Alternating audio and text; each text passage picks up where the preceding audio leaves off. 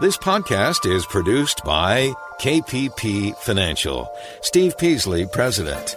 KPP Financial. Independent thinking, shared success. And now today's podcast.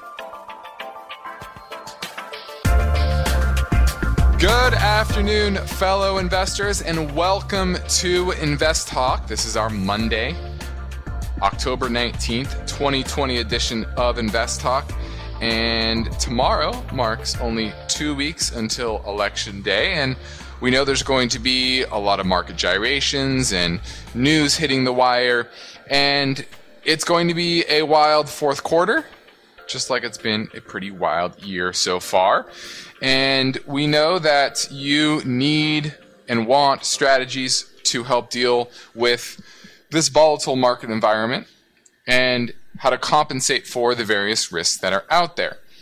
Now, I'm Justin Klein, and today and on this program and podcast, I will do my best to provide you with unbiased answers to your finance and investment questions. We're here, We're ready to take your calls at 888-99-CHART, 888-992-4278. Whatever is on your mind, money related, we'd love to hear from you, and I can give you some information and perspective and help you develop the right strategy and frame of mind most importantly. Now the market today was down decent, almost 2% on the S&P. The Nasdaq was down uh, what's that? Yeah, about the same little little little more. Uh, and overall, a couple factors. One is a continued gamma hedging unwind from the big banks. I talked about this before about all these speculators buying short-term call options and guess what? Friday was option X, which means a lot of those speculators who were buying cheap call options for upside and a lot of the tech stocks, uh, they lost everything, at least all their investment in their call options, which many of them did not finish in the money. But when those big banks sell those call options, they need to hedge it. They need to buy the underlying, and that would that's what drove the market up over the past couple of weeks. And you started to see that unwind late last week as you get closer and closer to option X, they need they can unwind. They don't need to uh, have as much hedge being meaning owning the underlying and therefore they sell their position and you saw that continuing today especially in a lot of the tech stocks and then on top of that you have the stimulus package which still has not been agreed upon uh, there was some positive news over the weekend pelosi said we're going to extend the deadline to tuesday well guess what tomorrow's Tuesday. and so they're still not any closer to a deal. And I've been saying this for weeks now. I don't see a deal happening. Both sides are fairly fairly par- far apart. They have different goals with the stimulus package, and the ones offering more money don't want to give Trump a win going into the election uh, because they're trying to win, right? So uh, it's easy for them to make the excuse. Once again, this isn't a this isn't me saying which side is right or wrong. I'm just giving you my assessment of the situation. And that's where we're at, and that's why we had those two reasons. I think are the are the reasons why we were down pretty significantly today. And I think we will most likely have a sell off generally through or t- between now and the election. So that's my take on it. Now, my focus point today regards the dumb young and dumb traders, uh, which is kind of kind of connects connects to the gamma trade I was just speaking about. Also, how good stories often often translate into bad investments. I'm going to talk about thematic ETFs. This is pretty popular. You know the the Robo ETF, Robo. You know when you invest in Robo stocks, uh, artificial intelligence. Uh, biotech, di- different sectors, different subsectors of the the market. Uh, and a lot of these fund companies come out with these exciting stories, and history says they're actually pretty bad investments. So I'm going to break into that. Also, inflation. When might the turning point happen? And then lastly, evictions. Are evictions going to be on the rise as well? So that's what's on my mind, and that's what I want to talk about. But ultimately, I want to hear from you. 888 chart 888 4278 Now let's get right to our first caller right now. Hi, my name is David. I'm from uh, New Jersey. I'm a fairly new investor. I'm in regards into an oil stock. I recently wanted to get into that sector. The ticker symbol is OKE. I noticed they recently increased their dividend. I don't know much about their uh, financials. I'm not quite sure how to really assess that. So I was just curious what you guys' thoughts on stock. Looking forward to hearing your answer, and thank you so much for all the information that you guys have been providing. I really love it. Thank you. All right, looking at Oneok. This is engaged in natural gas and natural gas liquids gathering and processing in the Rocky Mountain region. And their business has fallen really off a cliff since the beginning of COVID, right? A lot of the shutdowns when it comes to shale production has affected their business. Supposed to earn three dollars, or they made earned three dollars and seven cents last year. Supposed to make two dollars and fifty three cents this year and two sixty four next year. Analysts are not that bearish, at least. Now the market or uh, the, the, results over the past couple quarters, revenues down 32% last quarter, earnings down 57% last quarter, which actually isn't too bad. They still made a profit last quarter, only lost money in one quarter, which was interesting. And so the stock is down pretty dramatically, but their business, not so much. Um, now, I don't think they've increased their dividend. I don't know where you saw that. They might have done that earlier in the year, but really not so far. If you look at their debt, decent amount of debt, $14 billion in debt on its balance sheet, which is kind of a lot. Um, but overall, you know, I kind of, I kind of like the business, to be honest with you. Uh, definitely in my top 10 of the uh, large oil and natural gas names that are out there. I still think natural gas is going to be around and in high demand for a long, long time. Right? It's cleaner than coal which you know in the next administration might be frowned upon even more than it already is. And frankly, you can't just go all solar or wind. It's n- not feasible. So you need natural gas, you need nuclear. Okay? So those two things are going to still be the bulk of our energy generation in this country. And so I kind of like Oneok. Uh, you know, is the oil patch hit its rock bottom yet? I'm not quite sure but I do think that longer term, this is a pretty good play. Their balance sheet is a little stretched, but I think they can handle it, especially with their revenue. So I'm going to give Oneok a thumbs up. Now you see the news, and it never ends. You know this uncertainty that's in the market makes investors well anxious. Now, can you do a better job of managing risk by balancing and rebalancing your portfolios? Well, that job requires information and effective strategies to deal with the volatility, to take advantage of the opportunities. So that's what I'm here to help you do is to decipher what to do next with your portfolios and we can talk about whatever is on your mind. Your participation is an important part of the mix, so we are taking your calls live at 888 99 chart.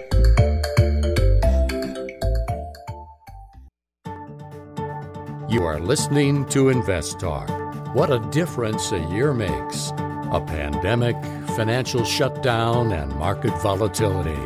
You've got finance and investment questions, and Justin Klein is here now taking your calls live. Invest Talk, 888 99 Chart. Hey, yeah, Max from Texas. Just had a question. Turned 59. My wife and I are having a, a will set up for our boys, and we were sitting with the attorney.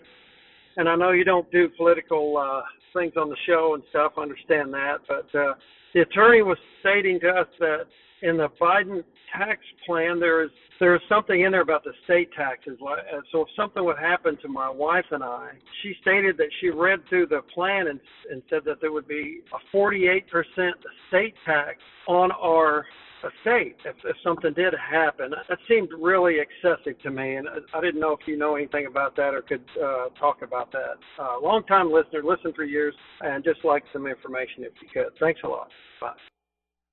Well, I haven't read Biden's tax plan specifically, so uh, to be frank.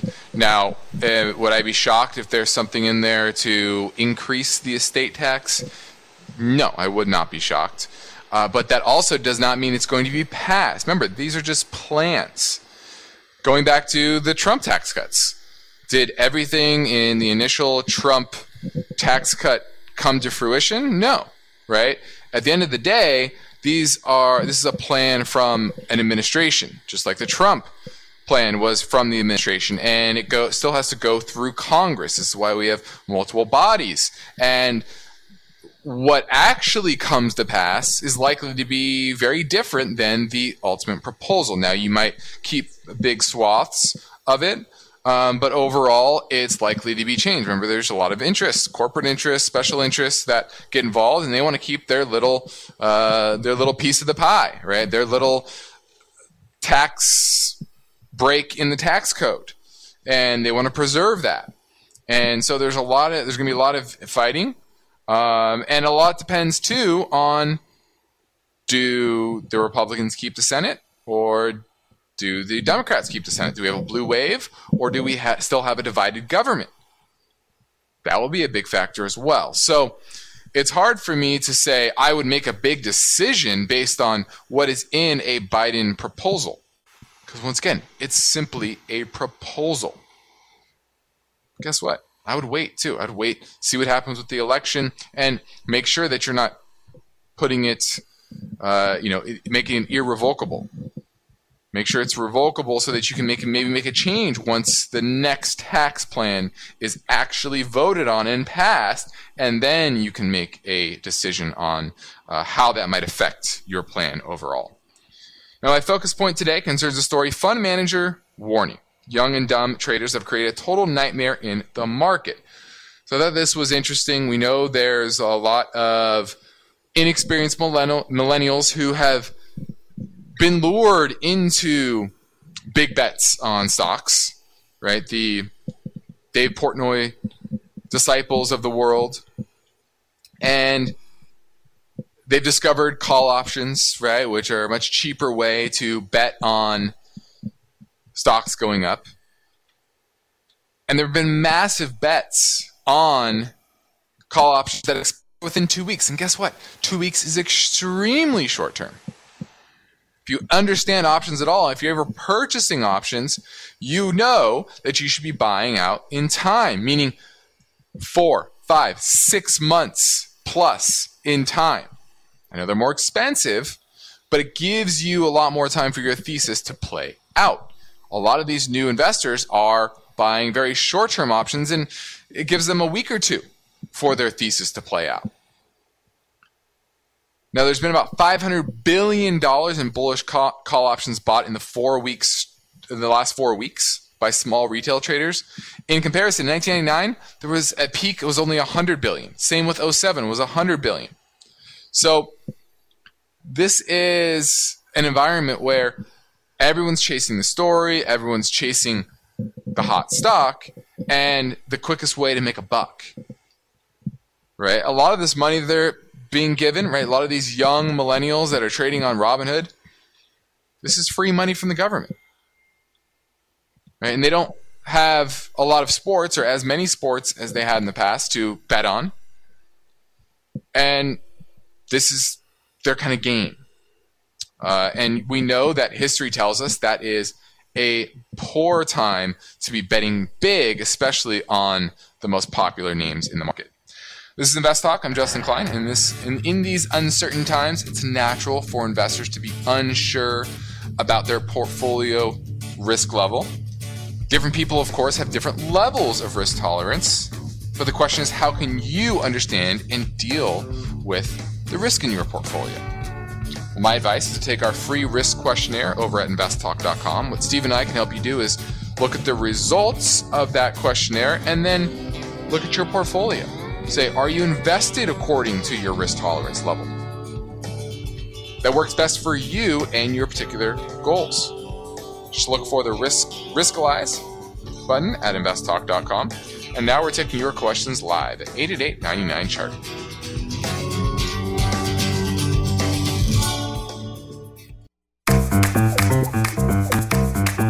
Your objective is to work hard, plan well, and achieve financial freedom, right? You're in luck because Justin Klein is here now, ready to take your finance and investment questions. Call 888 99 Chart. Hey, Steve or Justin. This is Steven out of Washington State. I was calling in to see what you thought about GE. I recently see there's some new activity talking about large option trade, Uber partnering up at some kind of air taxi, and Boeing 737s, and a lot of uh, good news, even though they've been so low. And I got a few of them at a low price, so I'm trying to see if I should invest more. I think they are going to go up. Please let me know on the podcast. I'm looking forward to it. Thank you, guys. All right, looking at General Electric. Now, the first thing you have to know about GE is that they have received a Wells notice from the U.S. Securities and Exchange Commission, the SEC, which means that they possibly violated securities laws. So they're being investigated for violating security laws. Uh, this company, for many years, was mismanaged uh, made a lot of bad acquisitions, put on a lot of debt, especially at bad times, especially for uh, some oil and gas names. Uh, and the most profitable business is their jet engine business. And this is an environment where that's struggling as well. So, uh, you know, they, they have new management trying to clean up shop, sell off assets, but there's this is a very complex conglomerate that – is extremely hard to understand, especially when you look at the history of the company over the past 20 years and then seeing a Wells notice on top of this saying that can you really trust this data? Right? Where in their business are they potentially violating securities laws? That's my issue here. I think a lot of people are in love with the story of GE, and I think once it's cleaned up, it might be a credible investment. But until then, I think it's going to languish until they they spin off enough assets, they sell off enough assets, clean up their balance sheet, and become a business that is easier to understand and a balance sheet that's easy to understand. So I'm going to pass on GE. It's still something I continue to watch, and I think there will be a potential buying opportunity. But guess what? It's at 7.29 now. That could be at three dollars. It could be at two dollars. There's a lot to unpack with GE, and it's just too much of a complex bunch for me to get involved with at this time. Let's go to James in Sonoma, looking at IBM International Business Machines, and they came out with earnings after hours. Is that what you're calling about? Yes, it came out, and I guess the best thing you could say it wasn't awful. Um, this would be an investment I would put in my IRA, uh, and probably, you know, I'm looking at the five percent dividend, and probably have it there till the day I die. Uh, I've looked mm-hmm. at it for years, and it never quite is the right time. Is now the right time? Well, this is the issue with IBM. Once again, this is kind of similar to me to GE in the sense that this is a business that is relied heavily on legacy mainframe business, right? Where everything has been moving to the cloud and they've been late to the game, right? I think they bought Red Hat, was it, uh, last year? They've been trying yeah. to move to the cloud and they've they've made some inroads there, but there's so many other better cloud names and companies that are better positioned within the cloud industry. So as more and more uh, companies move to the cloud and more and more cloud companies offer alternatives to IBM's legacy business, they're going to continue to bleed business, bleed revenues, bleed profits. And if you look at this latest quarter, revenue still fell 3%, earnings fell 4% year over year. So, you know, 2013, they made $16.64 a share. This year, they're supposed to make $10.72. Even next year, with a bounce back expected, they're still only supposed to make $12. So it's a shrinking business. And yes, they're paying a nice 5% dividend yield, uh, but, you know, they're, they're, that's getting tougher and tougher as profits shrink. So, you know, I don't love IBM. I mean, if you're looking for a coupon clipper, I think it's okay, but there's so many better options out there for businesses that are still growing. And so that's why I'm not a fan of IBM because they're still behind. Even though they're improving in the cloud space, they're still well behind many of their competitors. So uh, don't fall in love with the name. Understand that they are behind in many aspects of the technology business, and that's why I'm a no on IBM. Thanks for the call, James. 888 chart 88992 Now let's drill down into thematic ETFs. Now, these are very popular. And what I'm t- speaking to are these ETFs that uh, cover things like robotics and artificial intelligence or electric vehicles or genetic research, research something that's sexy and high tech. A lot of fund companies come out with these type of thematic ETFs. And the idea is that they will transcend the business cycle. And there's a great investment story behind it. And the goal is to capitalize on this well publicized macro trend. But good stories are often the best thing that these funds have. And they don't necessarily make sound investments. So after the break, I'm going to dig into why. What is the history say about these funds and why do they do so poorly over the long term? Now, on the next Invest Talk, the story behind this headline Home builder confidence reaches record high for the third consecutive month. That story tomorrow, but for now, I'm Justin Klein and I'm ready to take your questions live at 888 99 Chart.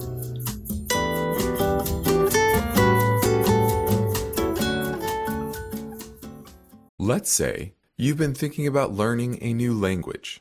Okay, why? I mean, how would it come in handy? And where would you want to use it? Could it be that you have an upcoming international trip?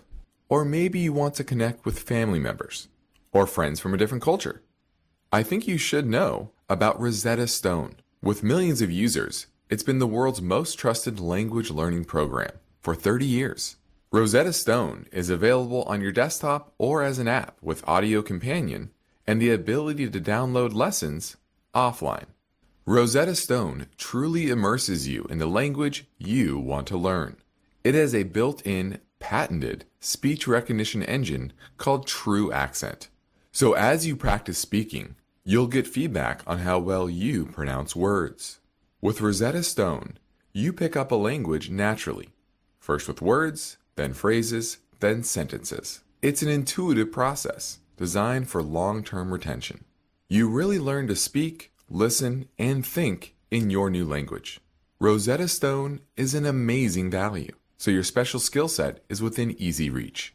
You know you want to do this. So, don't put off learning that language. There's no better time than right now to get started.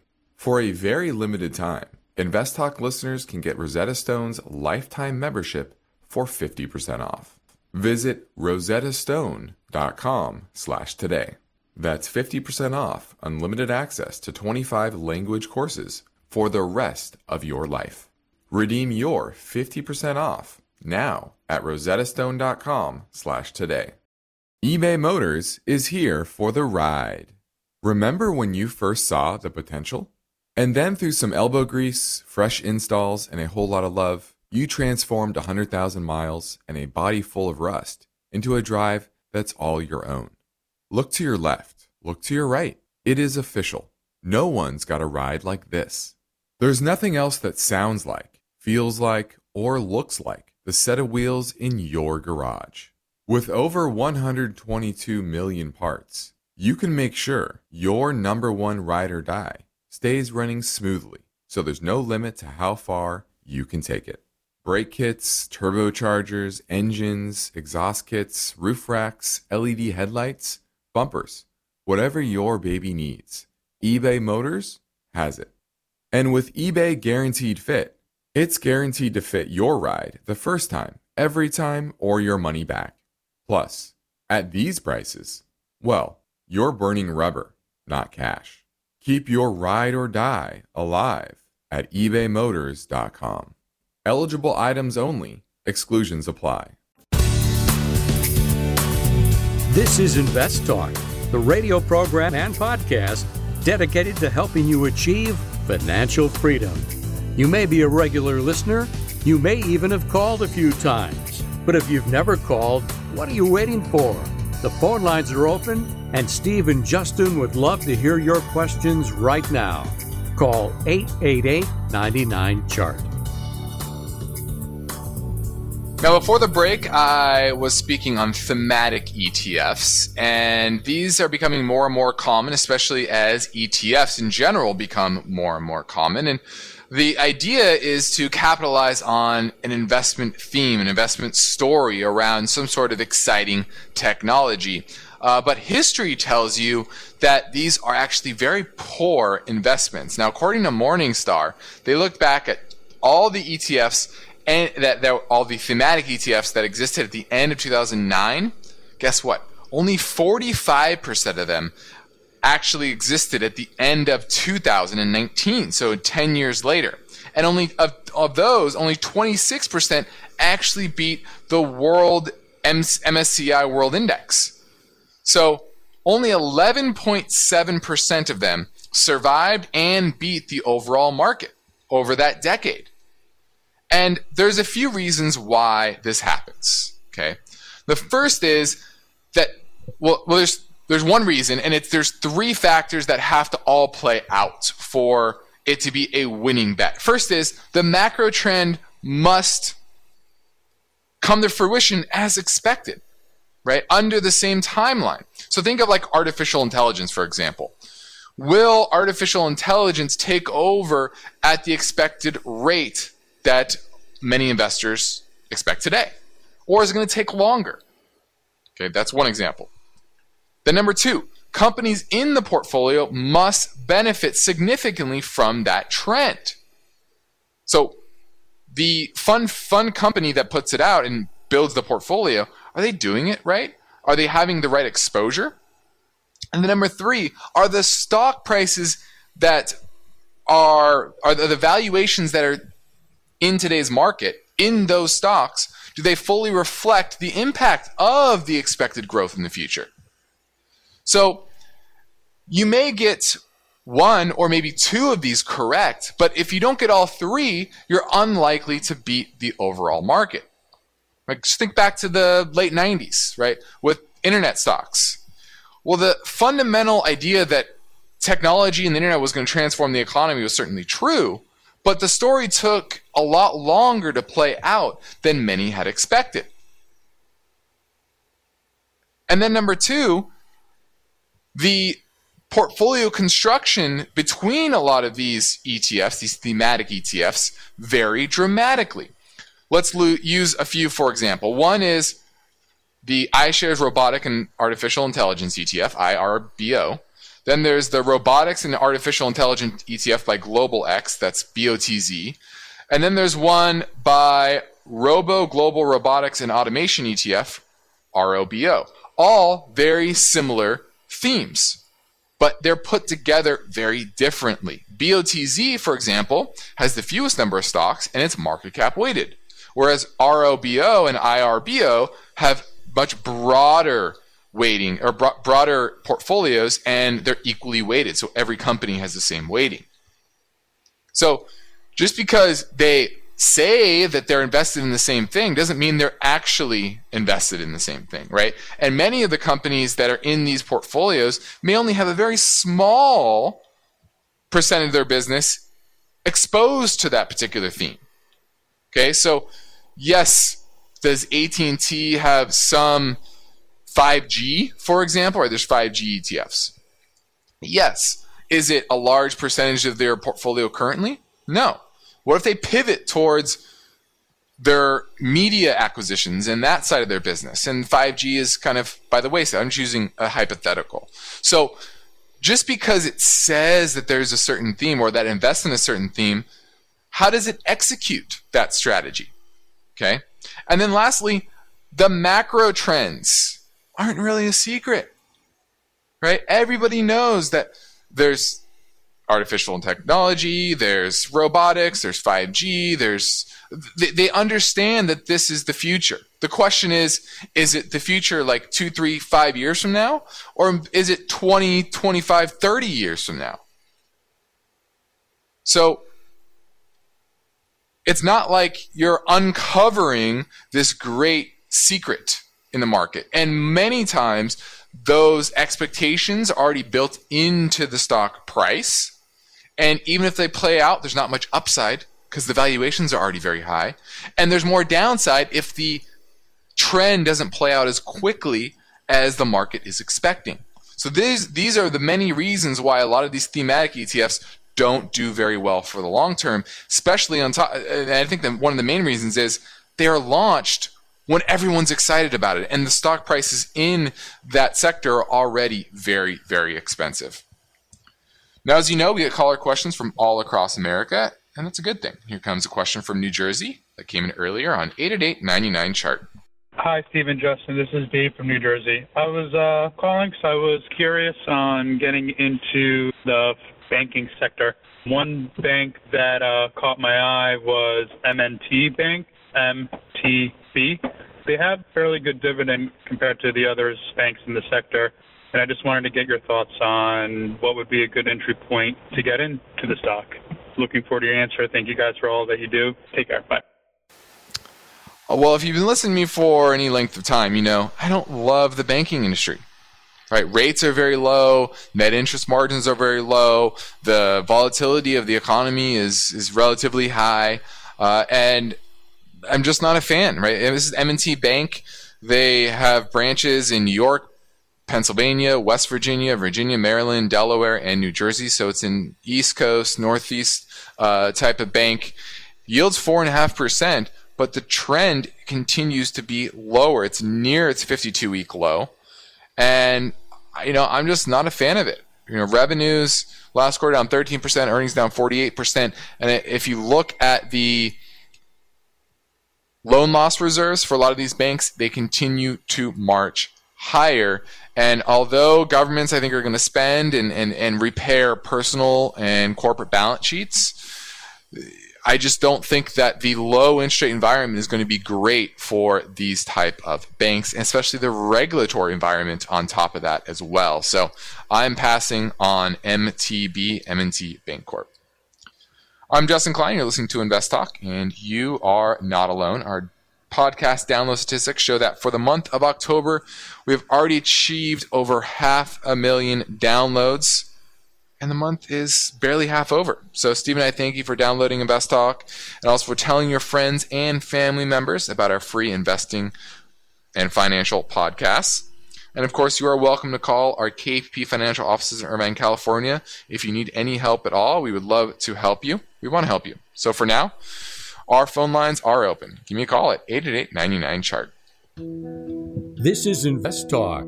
Good news Steve and Justin have recorded another Rapid Fire Hour podcast. They take caller questions at a faster pace, but you still get their unbiased answers. In this special bonus show podcast, you'll hear responses to 34 finance and investment questions. The theme of the program concerns market processes, best practices for investors, and explanations of various terms and investment opportunities. So tell your friends, search Google Play, Spotify, iTunes, or investtalk.com for the free August Rapid Fire Hour. Independent thinking, shared success. This is Invest Talk, made possible by KPP Financial. Hi, Stephen Justin. This is Dave from New Jersey. I was uh, calling because I was curious on getting into the banking sector. One bank that uh, caught my eye was M&T Bank, MTB. They have. Uh, hi, Steve and Justin. This is Krish from New Jersey. I had a question about closed-ended funds. What is your opinion of those funds? Are they good investment vehicles? Also, in specific, uh, specifically, I wanted to know about NMZ, N as in Nancy, M as in Mary, and Z fund. Thanks so much for your response. Looking forward to hearing it in your podcast. Thanks. Bye bye.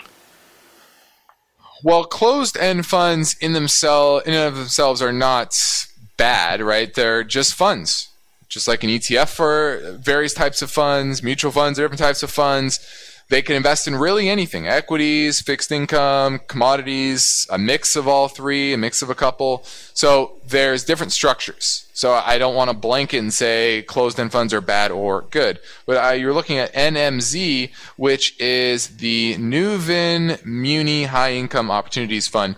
And what they do is invest in junk rated munis. junk rated munis. So the biggest issue here, and you're probably after that juicy 5.5% yield, the big issue here is that they are leveraged. They have their, they're leveraged by about 36%, and that's how you're getting that above average yield for the muni market. Okay. So understand that is you're getting the leverage and then you're investing in low rated municipal bonds. Now, if you think, which I do, that the government is going to step in and bail out municipalities, which I do.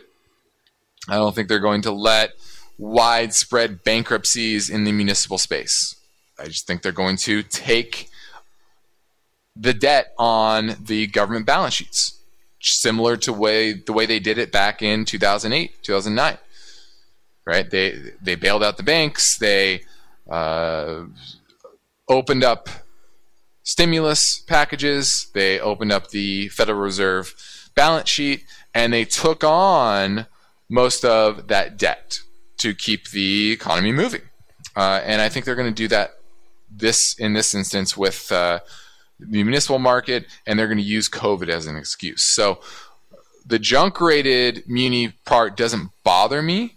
The leverage does though, because you're going to see higher than average volatility. For example, back in 2000, sorry, in March, this went from 15 to 10, which for a municipal bond fund is a huge amount of volatility, 30, 40% downside, and that's what worries me the most. So uh, I know you're after that juicy yield but I don't like the leverage overall. But I do like the junk rated muni space because I think the government's just going to bail it out. Thanks for the call. 888 chart 888 We have about 10 minutes left in the show.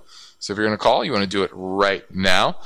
Let's touch on inflation. And uh, this was a great article that I saw on Reuters, and it was uh, highlighting a new book called The Demographic Reversal Aging Societies, Waning Inequality, and Inflation Revival. And this is these are two authors, and they're, they're looking at the history of uh, economies, and they're really highlighting here the changing demographics of the world not just here going forward, but looking back from about 91 to 2018, there was a doubling of the labor force in advanced economies. And that really pushed down on wage prices and weakened labor's bargaining power.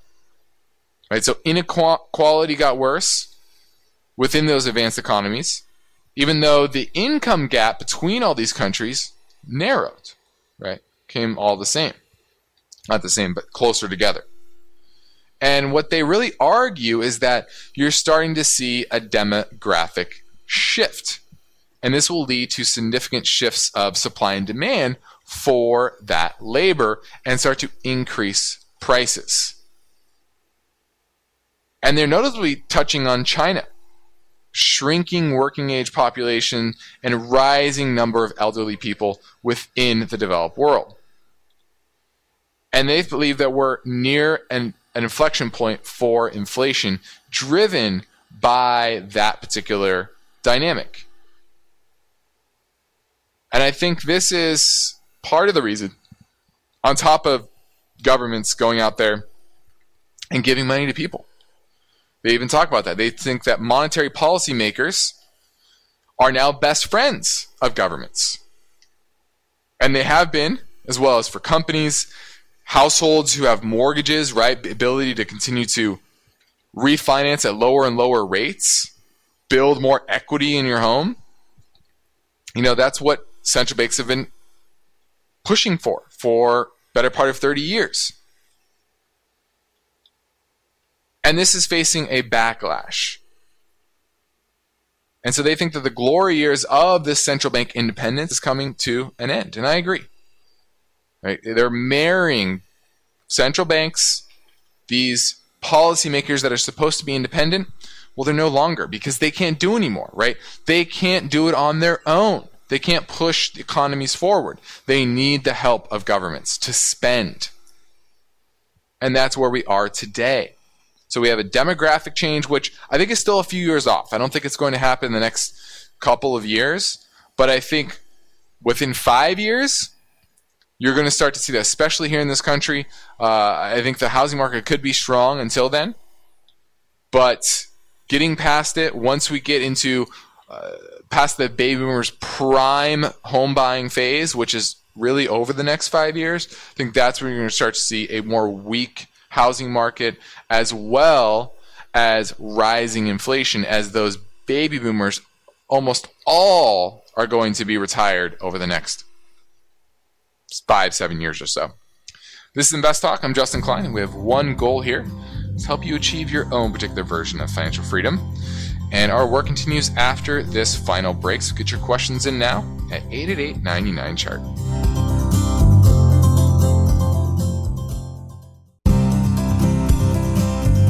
It's an Invest Talk Monday. Justin Klein is here taking your questions live. How is your portfolio doing? Are you prepared for continuing volatility? You've got questions, call Invest Talk. 888 99 Chart. Hey, Stephen Justin. My name is James. I'm a 20 year old college student, and I was wondering what y'all thought about Nikola, ticker NKLA, as a potentially risky but long term play for a lot of growth. Thank you for taking my call.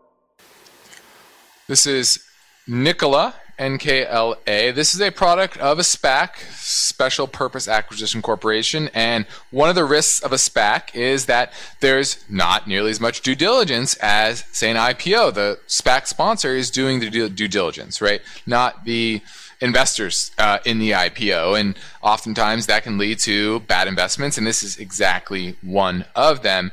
Uh, first off, they're now under investigation by the SEC. Uh, they faked their marketing video about their truck because they rolled it down a hill without an engine in it. So that's one. Number two, they farmed out their design of their truck to a third party, so they didn't even do it in house, which isn't completely atypical. But when a company is purported to be its that it designs and manufactures their vehicles when they're not manufacturing the vehicles, they're farming out to GM, and they're not designing it, they're farming out to, uh, to, to a third party. What it sounds like to me is this is a company that just simply is good at marketing and good at bringing out hype. And I know you're young, you're 20, and it's ex- you're looking for exciting investments. This is, to me, a fraudulent company in many ways. And so uh, I would absolutely pass. I think this is a great short. Still seven and a half, almost eight billion dollar valuation. I would absolutely pass on Nikola. Now let's keep things moving. Here comes another caller question that came in from New York State. Hi, my name is Johnny. I'm from Buffalo, New York, and I have a question about ticker STWD, Starwood Property Trust. I own it, but looking to add a little bit more for the dividend that's been steady even during the pandemic. Uh, would love to hear your thoughts on the company and the dividend able. Thanks for all you guys do. Have a good day. All right, this is Starwood Property Trust. This is a REIT that is focused on originating, financing, and managing mortgages. So this is a this is a mortgage REIT, and that's my issue here. I don't like the mortgage REITs. Overall, I know you're probably uh, attracted the nice 12.5% juicy dividend, but they have a, a, lot of debt on their balance sheet. And I really have to dig into the quality of their mortgages. Now, certainly, there's been a lot of help from uh, forbearance programs and, and government stimulus, et cetera, that's going to make a lot of these mortgages probably a lot better than they would otherwise, right, when it comes to quality. But there's, we're still in the midst of uh, very high unemployment, an economy that is still recovering and still fractured and still dealing with the headwinds from COVID. And therefore, I'm not a fan of these type of REITs. Remember, REITs are pass-through entities. They're not holding on to very much of their cash flow and their profits because they have to pass it along to shareholders. So while it might be an enticing 12.9% dividend yield, I'm not a fan of that. Now, my bigger question overall is what percentage of their mortgages are backed by Fannie and Freddie?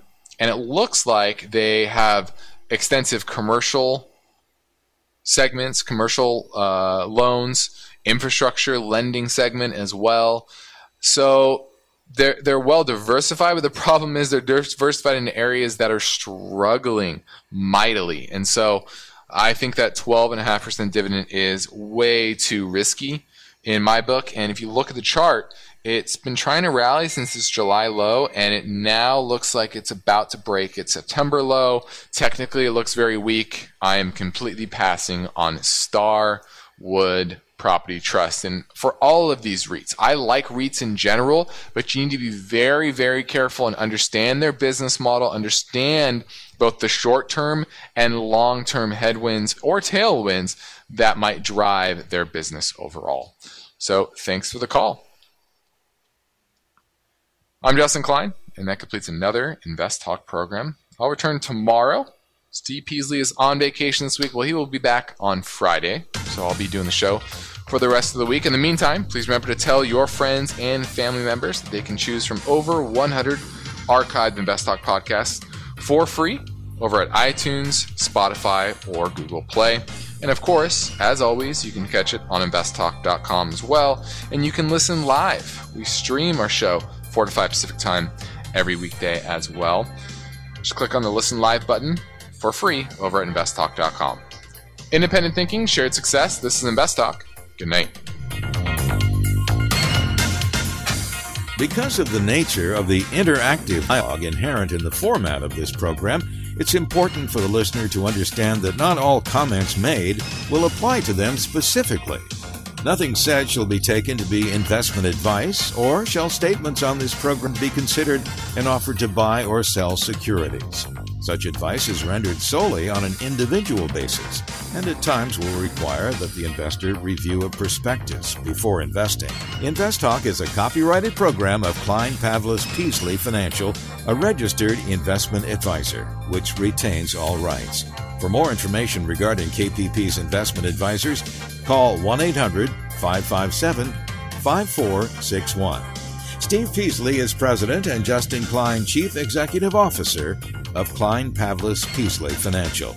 And they thank you for listening and welcome your comments or questions on our 24 hour listener line at 888 99 Chart.